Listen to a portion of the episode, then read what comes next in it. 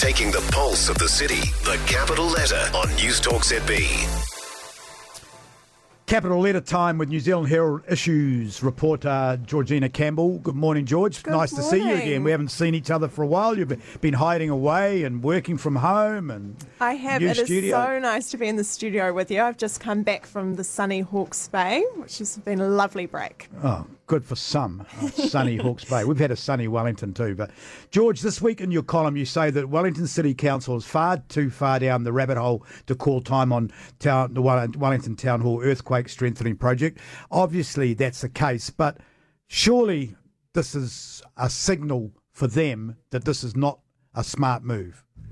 It's certainly a signal of escalating costs in Civic Square, and I think that's the issue with the town hall, is that it's not just the town hall. By the council committing to that building, it's also committing to all the other buildings that need sorting out in Civic Square, and that is turning out to be a very expensive exercise. You know, the library's going to cost just as much as the town hall to sort out. More. It's going to cost more. Let's be realistic about it. I mean, let's cut to the chase on this. We've just had the news all week about the Christchurch Stadium. I mean, it's going to double in cost. Whatever they think the library's going to cost, let's double it, because the world's changed now. Yeah, it'll be an absolute miracle if that comes in on budget. I totally agree with you. From our experience, there will be a cost blowout, for sure, almost.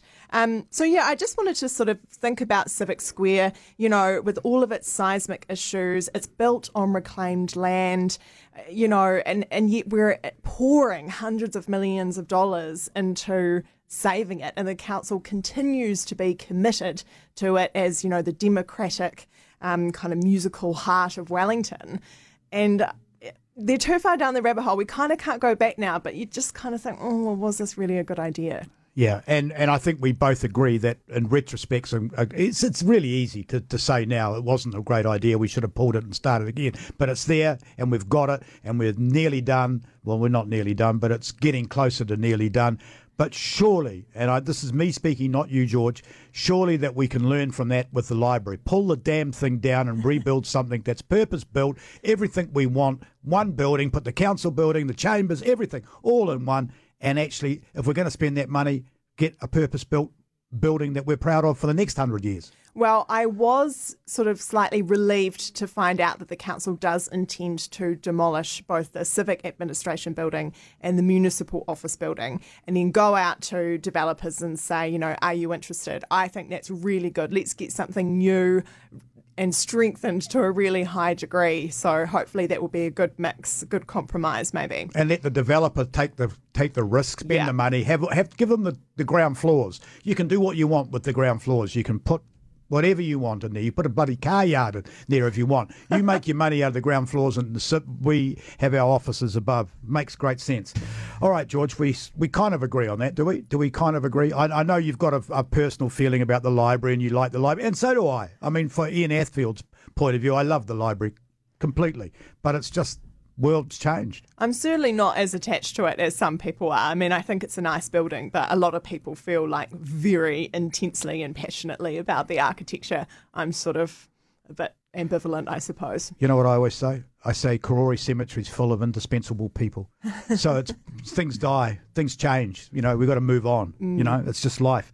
Yesterday, and I'm really interested in this story, but no one else apart from me and Piney would even remember this one. But yesterday, one of the Ingham twins was found dead at a Wellington motel.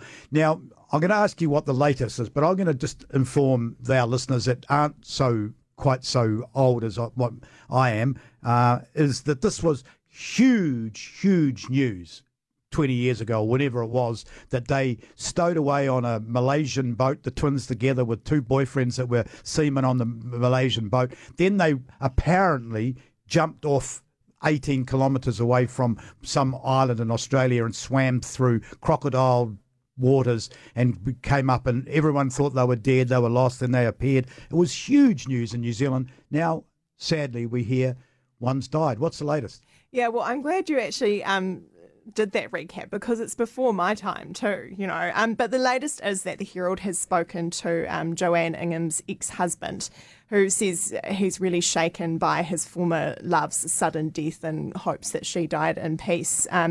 He was speaking from Malaysia and says he was completely shocked to hear of this situation. And as soon as he found out, he went on to Google and read all the articles and told his parents and family, and they're going to be holding blessings and prayers for her over the coming days. Interestingly, he says the last he heard from her the last he had heard was that his ex-wife was in a bad condition, including having no permanent home. Yes. So, yeah, well, I think she was in social housing. I mean, that block that she got found in is full of social housing, so I think that was the case. So I think she was in a bad way. Yeah, no question with that. What is the absolute latest? That is the latest on it? Yes, but I am going to be looking into that building that she was found in today and having a look at that situation, with emergency housing or whatever it was providing. Let's talk after the show because I know a little bit of information about that as well. So, sounds good. This morning we've discussed the fatal shooting in Newlands yesterday afternoon. How did things unfold in the newsroom with this story? Yeah, so we've actually just heard from Acting Wellington District Commander Inspector Tracy Thompson. So she has briefed media in the last half an hour or so about this situation. And so she says that when police arrived, they could see into the house and saw that the man was holding a knife to a woman's throat. And there was also a child involved. That child managed to escape unharmed before police opened fire. The woman suffered injuries that were not life-threatening, and she was treated by ambulance staff at the scene. Now, at this stage, police are not revealing the name of the man who was fatally shot because they are in the process of notifying his whānau. She said that she was aware that the man had gang connections but wouldn't elaborate further on that point. But, she just reiterated that officers really were gravely concerned for the safety of others in this situation, and a number of investigations into what happened will be ongoing. Yeah. That's sad.